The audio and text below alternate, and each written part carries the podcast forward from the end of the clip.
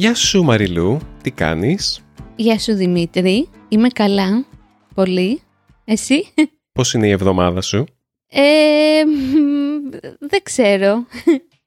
Αγχωτική είναι. Δεν θέλω να γκρινιάζω. Ας πούμε ότι είναι καλή.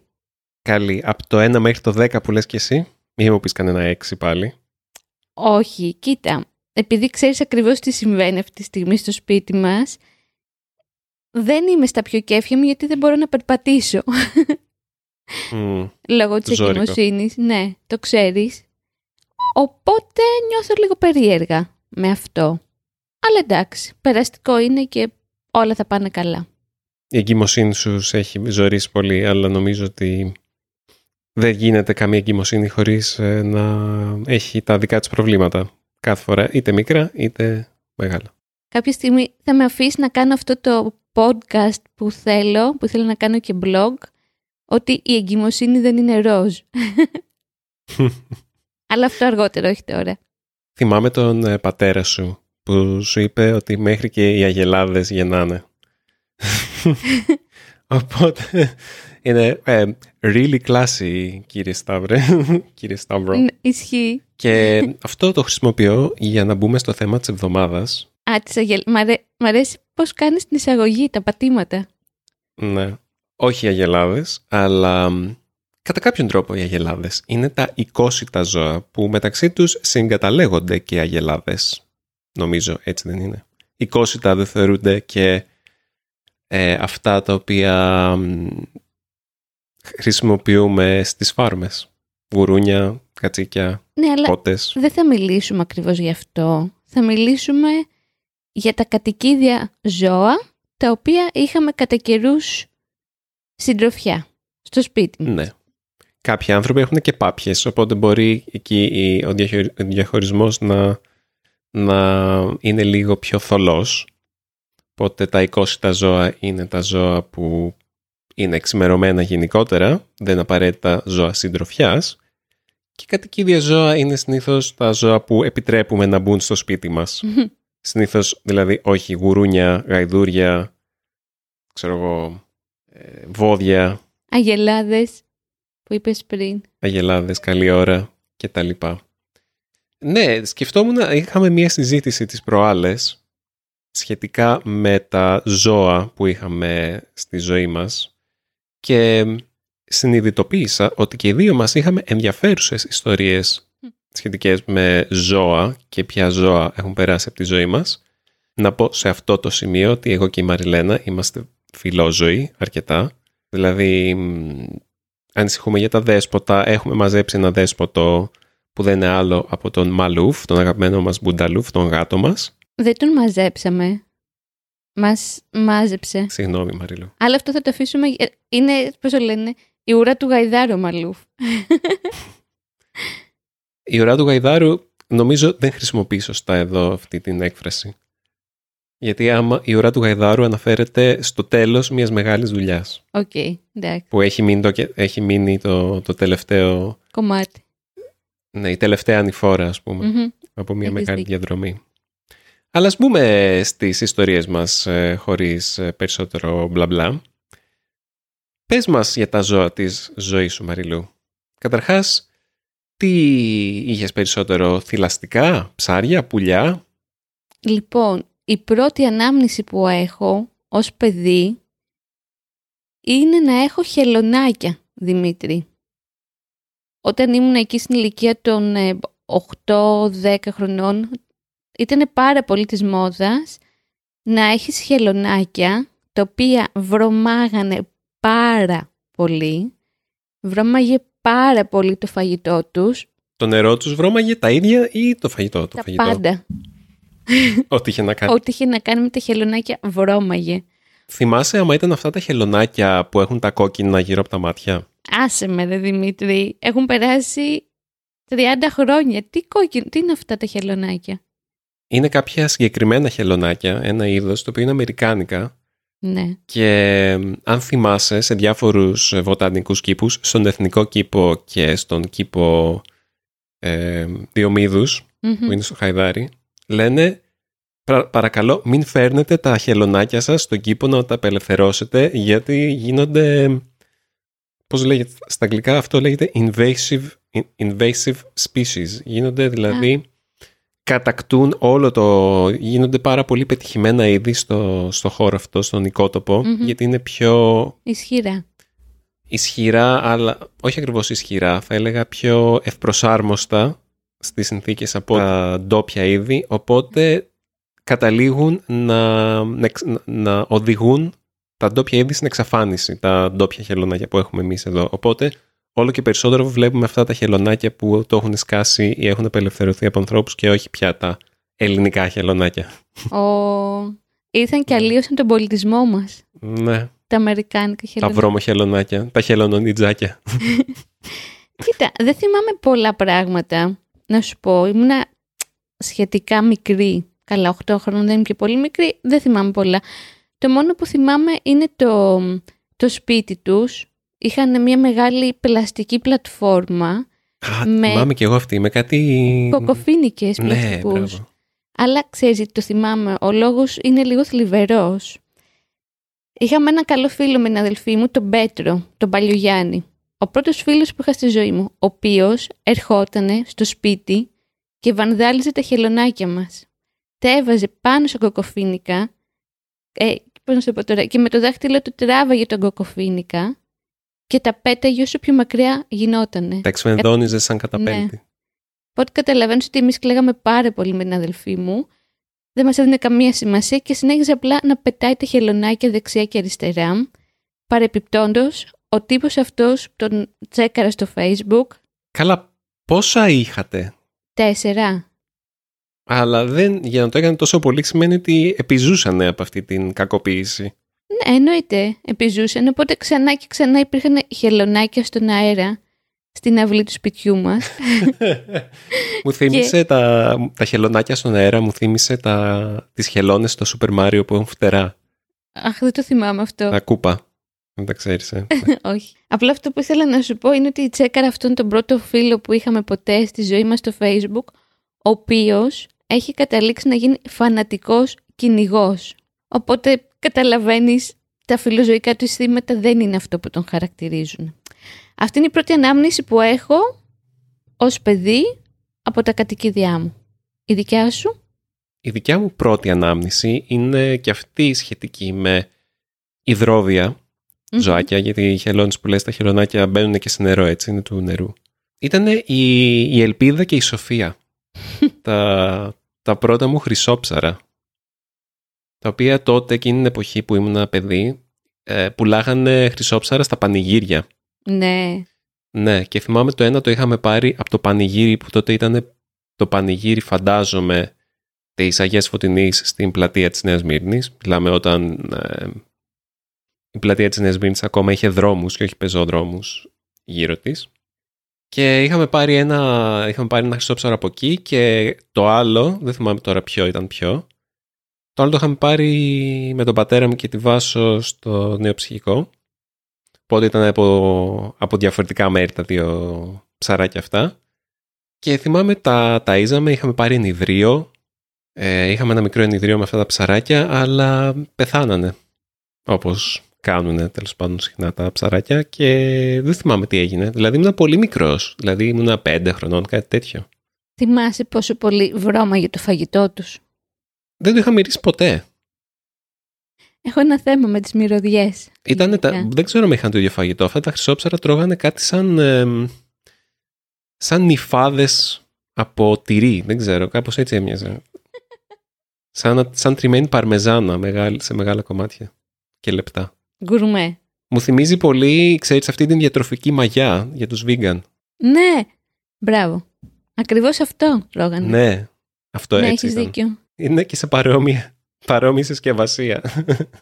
Είχαμε και εμείς ψάρι. Ένα χρυσόψαρο. Δεν θυμάμαι πώς το λέγανε. Θυμάμαι ότι το είχε κερδίσει η Κατερίνα στο Λούνα Πάρκ, γιατί το δεύτερο μέρος που έβρισκε ψαράκια πέρα από τα πανηγύρια ήταν το Λούνα Πάρκ. και γελάω γιατί θυμάμαι ότι είχε κάνει απόπειρα αυτοκτονίας. Μάλιστα, απόπειρα αυτοκτονίας ψαριού δείχνει και στην αμελή, αν θυμάσαι. Όπου απλά το ψάρι βγήκε έξω από τη γυάλα του, οπότε δεν έχει πια νερό. Και αν δεν το βάλεις πάλι πίσω μέσα, ε, πεθαίνει. Λογικό. Εκείνη τη στιγμή, ακριβώς δίπλα στο ψάρι, έβλεπε ο μπαμπάς μου τηλεόραση, πανικοβλήθηκε, συγγνώμη που γελάω, το έβαλε πίσω στη θέση του για να το προστατέψει, του έβαλε από πάνω μία εγκυκλοπαίδεια και έσκασε. Οπότε πέθανε το ψάρι μετά από λίγο. Είσαι σίγουρη ότι δεν το, δεν το βοήθησε να εκπληρώσει την επιθυμία του; Όχι, γιατί ήξερε πόσο πολύ θα συναχωριόταν η αδελφή μου, οπότε το βάλε πίσω με την εγκυκλοπαίδεια από πάνω. Φυσικά έγινε χαμός από κλάματα και θυμάμαι το κάναμε και κηδεία. Εγώ βέβαια δεν πήγα, ήμουν λίγο σκληρή τότε. Και το πήγε η Κατερίνα στην Πυραϊκή, που είναι η θάλασσα του Πειραιά, και το πέταξε εκεί. Και της έλεγε ο ξαδελφός μου, Γιατί δεν τραβάς απλά το. Ναι. Και της έλεγε ο Μιχάλης, Γιατί δεν τραβάς απλά το καζανάκι; Ξέρεις. Υπάρχει ένας κινησμό πίσω από όλα αυτά. Σε διέκοψε πριν για το ψάρι. Νιώθω ότι σε διέκοψε. Όχι, όχι, δεν, δεν έχω κάτι άλλο να πω. Ήμουν πολύ μικρός και δεν θυμάμαι ακριβώς τις λεπτομέρειες. Απλά θυμάμαι τα ονόματά τους. Το, το μικρό ήταν η Ελπίδα, νομίζω ήρθε πρώτη. Mm-hmm. Και μετά ήταν η Σοφία το μεγάλο. Μπορεί να είχαμε και περισσότερα, αλλά αυτά θυμάμαι πιο πολύ. Έχεις μια δυναμία στα ονόματα που δίνεις στα κατοικίδια σου να υπάρχει ένα, μια θεματική από πίσω. Θα εξηγήσουμε το γιατί σε λίγο. Είμαι κονσεπτάκιας. Πάντα. ναι. Ε, μετά για πολλά χρόνια δεν, είχα, δεν είχαμε πραγματικά κατοικίδια μέχρι που ήρθε το πρώτο μας παπαγαλάκι. Και για πολλά χρόνια είχαμε παπαγαλάκια. Δηλαδή είχαμε για τουλάχιστον 12-13 χρόνια στην παιδική μου ηλικία μέχρι που το τελευταίο που είχαμε πέθανε όταν ήμουν στρατό. Αλλά είχε φτάσει σε μεγάλη ηλικία. Αυτός ήταν ο Όλυμπος. Τον είχαμε βγάλει Όλυμπο γιατί τον είχαμε πάρει κατά τη διάρκεια των Ολυμπιακών Αγώνων. Ο οποίος είχε πολλές φιλενάδες ο Όλυμπος. Πολύ όμορφο πουλί. Πάντα, πάντα γέλαγα με αυτόν τον Όλυμπο γιατί ποτέ δεν μας συνήθισε. Κάθε φορά που βάζαμε το χέρι μας στην... ή πλησιάζαμε το κλουβί, ή βάζαμε το χέρι μας μέσα στο κλουβί για να τον ταΐσουμε κτλ. Έτρεμε έτρεμε το φιλοκάρ του, λες και μας έβλεπε πρώτη φορά. Δεν είχε μάθει ότι 12 χρόνια σε ταΐζουμε ρε φίλε, δεν θέλουμε να σε, να σε πειράξουμε. Ε, αλλά με τα παπαγαλάκια πάντα υπάρχει, υπήρχε το θέμα ότι μπορούν πολύ εύκολα να σου φύγουν και αυτό ήταν πάντα στενοχωριόμασταν πάρα πολύ. Είχαμε χάσει αρκετά παπαγαλάκια ε, όταν κάτι γινόταν και πετάγανε, βγαίνανε από το κλουβί και εξαφανίζονταν για πάντα. Ένα το είχαμε, είχαμε προσπαθήσει να κάνουμε, να ζευγαρώσουμε κάποια από τα παπαγαλάκια μας μάλιστα και το ένα έκανε αυγά το οποίο ήταν τζούφια. Oh. Και τελικά πέθανε δυστυχώς αυτό. Και μας είχε πει τότε ο κτηνίατρος ότι τα πουλιά που, δεν μπορούν να, που κάνουν κενά αυγά ή δεν μπορούν να, κάνουν, να τεκνοποιήσουν κάπως πεθαίνουν πιο γρήγορα. Δεν ξέρω αν ισχύει αυτό. Ήταν θλιβερό. Δεν το έχω ξανακούσει. Τέλος πάντων, έχεις και εσύ νομίζω μια τέτοια ιστορία με πουλιά, έτσι δεν είναι Μαριλού; Κοίτα, θα σου πω, εγώ έχω τρεις ιστορίες. Κλασική Μαριλού που έχει πάντα πολλές ιστορίες. Είχαμε κι εμείς παπαγαλάκια. Δεν θυμάμαι πολλά.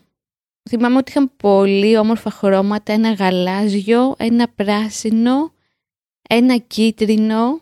Ήταν τέλεια. Δεν θυμάμαι από ό,τι πεθάνανε.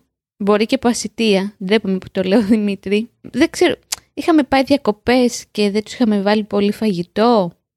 Δεν θυμάμαι, θυμάμαι απλά να είναι κρεμασμένα στην κουζίνα, στο παλιό σπίτι.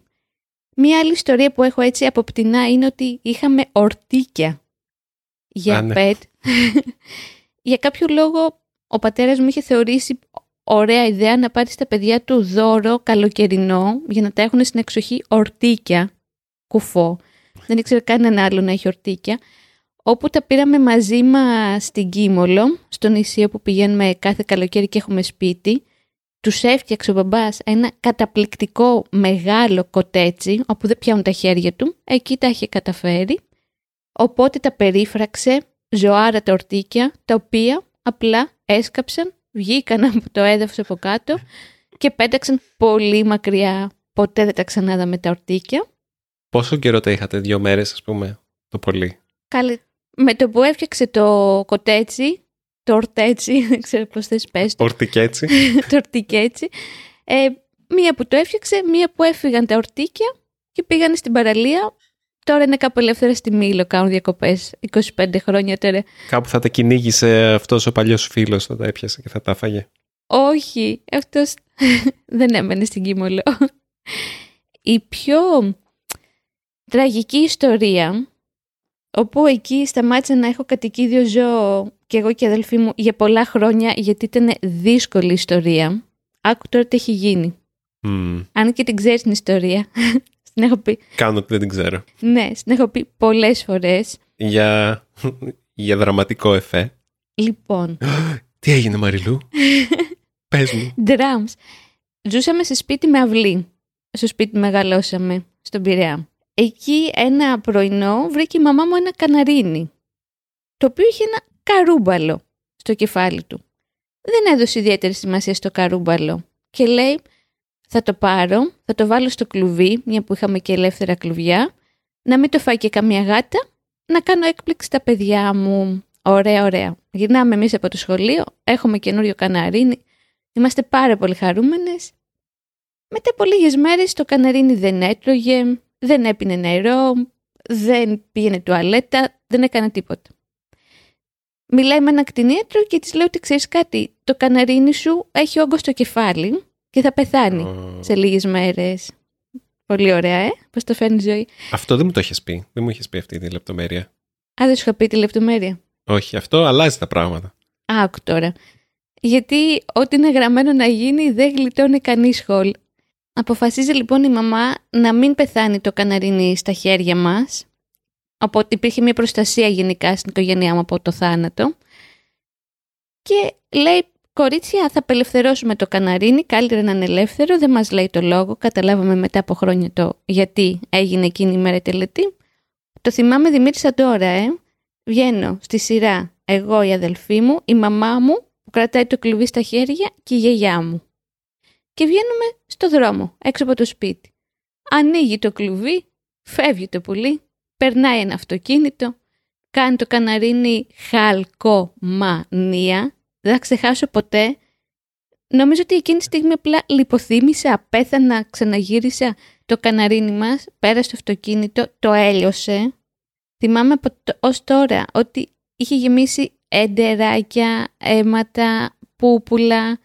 Ε, η αδελφή μου και εγώ ήμασταν σε κατάσταση σοκ και το χειρότερο απ' όλα είναι βγήκε η γιαγιά ψύχρεμη, πήρε ένα φαράσι, το πέταξε στα σκουπίδια και μετέρθη και μας είπε «Α, δεν έγινε κάτι στο καναρίνι, δεν πέθανε, πέταξε».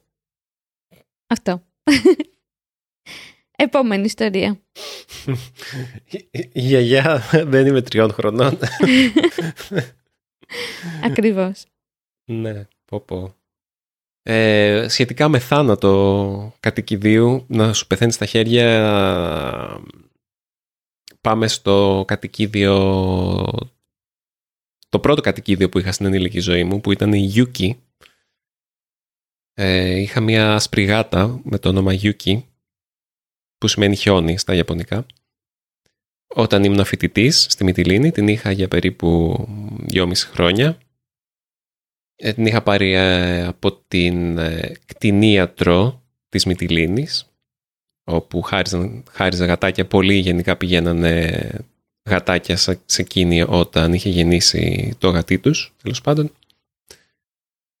Και συνήθιζα να την αφήνω έξω τη Γιούκη να κάνει βόλτες στη γειτονιά και ποτέ δεν είχα πρόβλημα. Μέχρι που μια μέρα έφαγε φόλα η Γιούκη και αυτό είναι ένα λυπηρό ε, κεφάλαιο στη σχέση που έχουμε εμείς στην Ελλάδα με τα ζώα. Πολύ συχνά ακούμε για φόλες και φωλιάσματα και αυτό δεν είναι, δεν είναι άλλο από κόσμο που δηλητηριάζει τα δέσποτα για να τα ξεφορτωθεί με διάφορους τρόπους. Είτε βάζει ποντικό φάρμακο σε τροφή, είτε βάζει κομματάκια γυαλιού σε τροφή. Υπάρχουν διάφορα τεχνάσματα που χρησιμοποιεί ο κόσμος για να ξεφορτωθεί τα δέσποτα στη γειτονιά του. Έχουμε όντως πρόβλημα με τα δέσποτα στην Ελλάδα. ε, ειδικά με τις γάτες. Υπάρχουν παντού, όπως, όπως κάποιος, ε, ο, οποιοςδήποτε που θα έρθει στην Ελλάδα θα διαπιστώσει ότι έχουμε παντού γάτες. Και σκύλους. Κυρίως γάτες. Κάποτε είχαμε και σκύλους, αλλά δεν ξέρω πώς. Οι σκύλοι έχουν εξαφανιστεί, μάλλον τους έχουν πάει σε καταφύγια δέσποτων.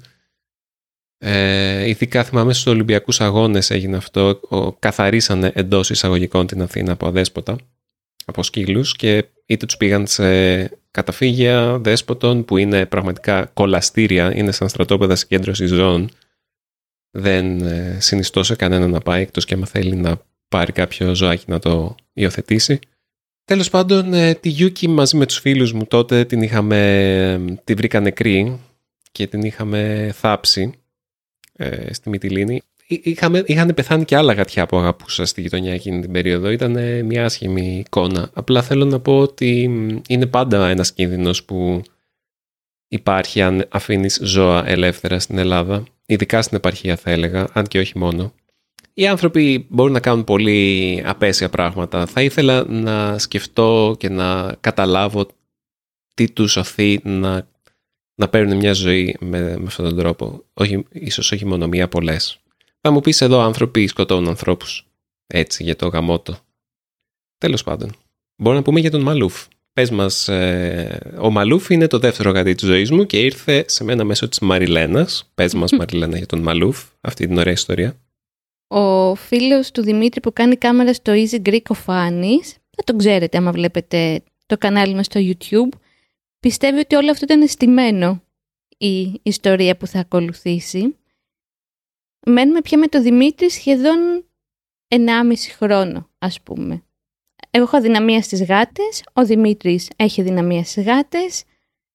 Στο πατρικό μου, όπου έμενα πριν κατήξουμε τον Δημήτρη, υπάρχει ο Ελικάωνας, που είναι ο πρώτος γάτος που ήρθε και μας βρήκε, την αδελφή μου ουσιαστικά. Ένας ασπρόμαυρος γκρινιάρης γάτος. Οπότε μένοντας με τον Δημήτρη μου λείπει να έχω γάτα στο σπίτι και του λέω τέλος του χρόνου έλα να πάρουμε μια γάτα να υιοθετήσουμε από το δρόμο. Μας αρέσει και στους δύο, ναι ναι. Ο Δημήτρης μου λέει όχι Μαριλού, δεν είναι καλή ιδέα. Άλλη βέβαια γνώμη είχε το σύμπαν. Γιατί ταξιδεύουμε πολύ, δεν θα έχουμε πού να την αφήσουμε κτλ. κτλ. Ξημερώνει 11 Γενάρη και έχω τα γενέθλιά μου. Έχουμε βγει με τον Δημήτρη για φαγητό, για μεσημεριανό. Εκείνη τη μέρα έχω αποφασίσει να μην πάω στη δουλειά και νιώθω λίγο κουρασμένη. Οπότε τρώμε απέναντι από το σπίτι και λέω στο Δημήτρη, ξέρεις τι, εγώ πάω λίγο να ξαπλώσω για να συνεχίσουμε το βράδυ για τα γενέθλια. Ναι, ναι. Γυρνώντας στο σπίτι βλέπω το χρυσόμαλο τέρας, το οποίο το έχω εδώ πέρα μπροστά μου και κοιμάται. βλέπω τον πορτοκαλί δαίμονα είναι ένας γάτος πανέμορφος, όχι ιδιαίτερα χοντρός τότε, πολύ φουντωτός, με πολύ μαλλί και πολύ βρώμικος παιδιά, ο οποίος πίνει νερά μέσα από λακκούβες πάνω στον κεντρικό δρόμο, έξω ακριβώς από το σπίτι που μένουμε με τον Δημήτρη.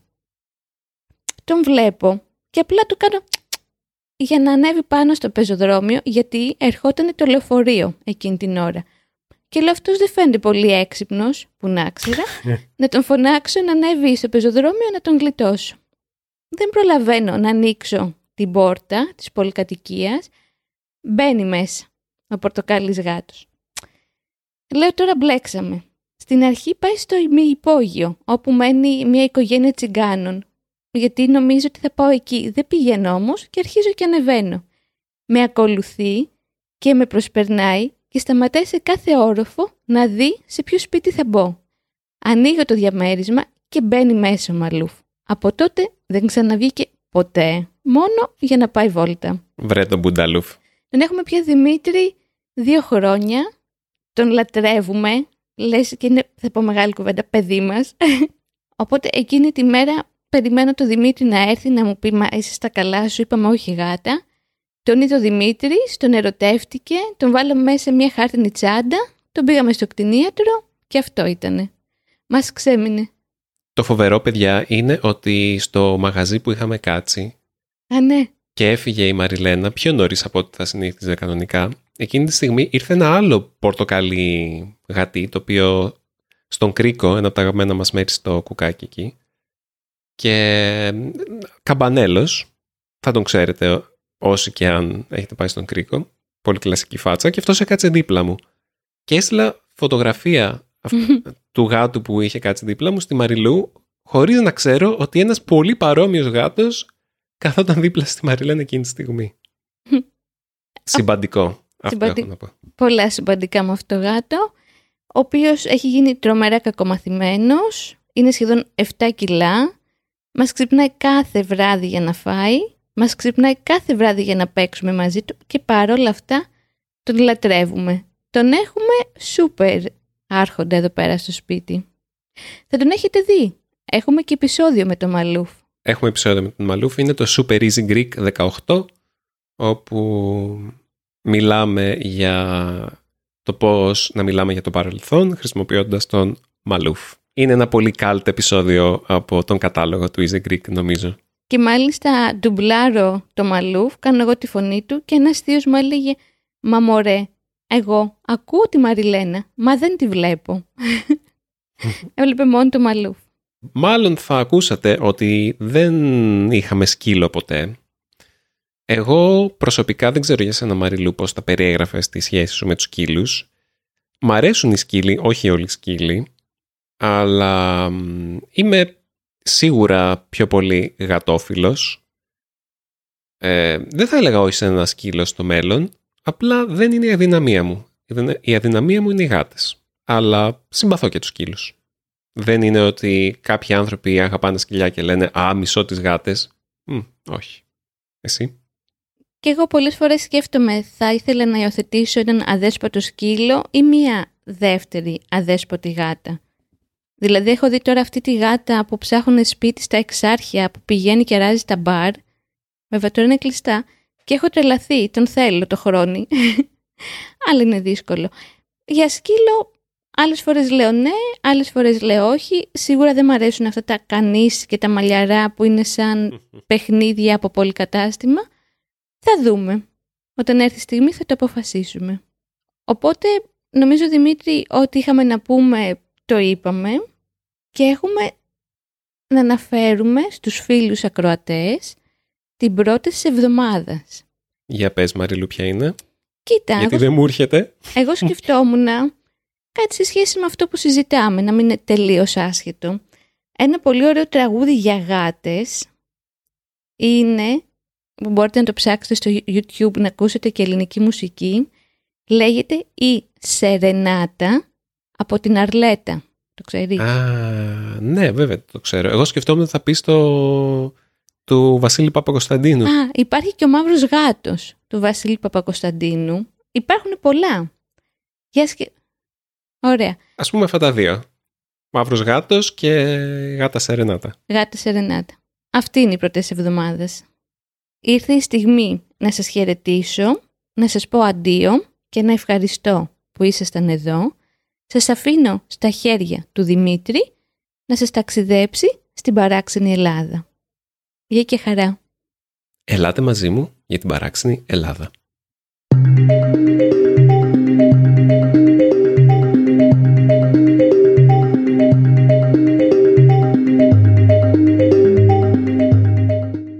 Στην παράξενη Ελλάδα σας διαβάζω ένα απόσπασμα του ομώνυμου βιβλίου γραμμένο από την ομάδα του παράξενου ταξιδιώτη για ένα μέρος που ίσως να μην ξέρατε.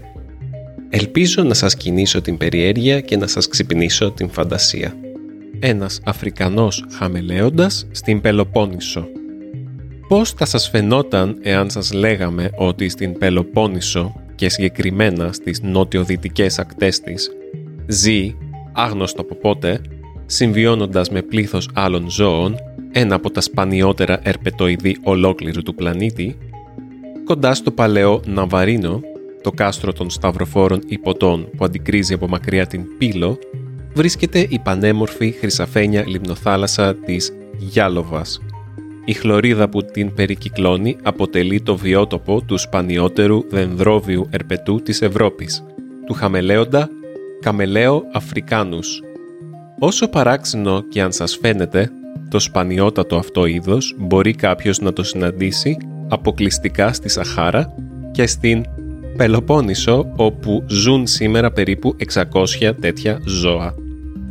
Οι διαφορές που έχει συγκριτικά με τον κοινό χαμελέοντα της Ευρώπης που συναντιέται στη Νότια Πορτογαλία, τη Σικελία, τη Μάλτα και τη Σάμο εστιάζουν κυρίως στο μέγεθος. Ο καμελαίο Αφρικάνους είναι πολύ μεγαλύτερος και στο δέρμα και τα νύχια του ζώου.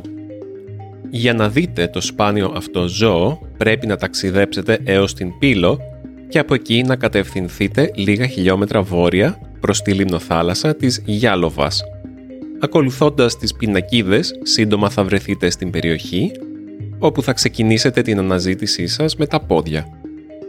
Θέλει πολλή ώρα και αρκετή δόση τύχης ώστε να συναντήσετε έναν Αφρικανό χαμελέοντα. Οπότε αφιερώστε αρκετό χρόνο και συνδυάστε το ταξίδι σας με διακοπές στην περιοχή. Αφού το σημερινό επεισόδιο ήταν για ζώα, αποφάσισα να αναφέρω και κάτι στην παράξενη Ελλάδα για ζώα, αν και οι χαμελέοντες δεν είναι οικόσιτα κατοικίδια ζώα, ή μήπως μ, κάποιοι έχουν χαμελέοντες στα σπίτια τους, έτσι δεν είναι. Οπότε είναι κάτι ανάμεσα.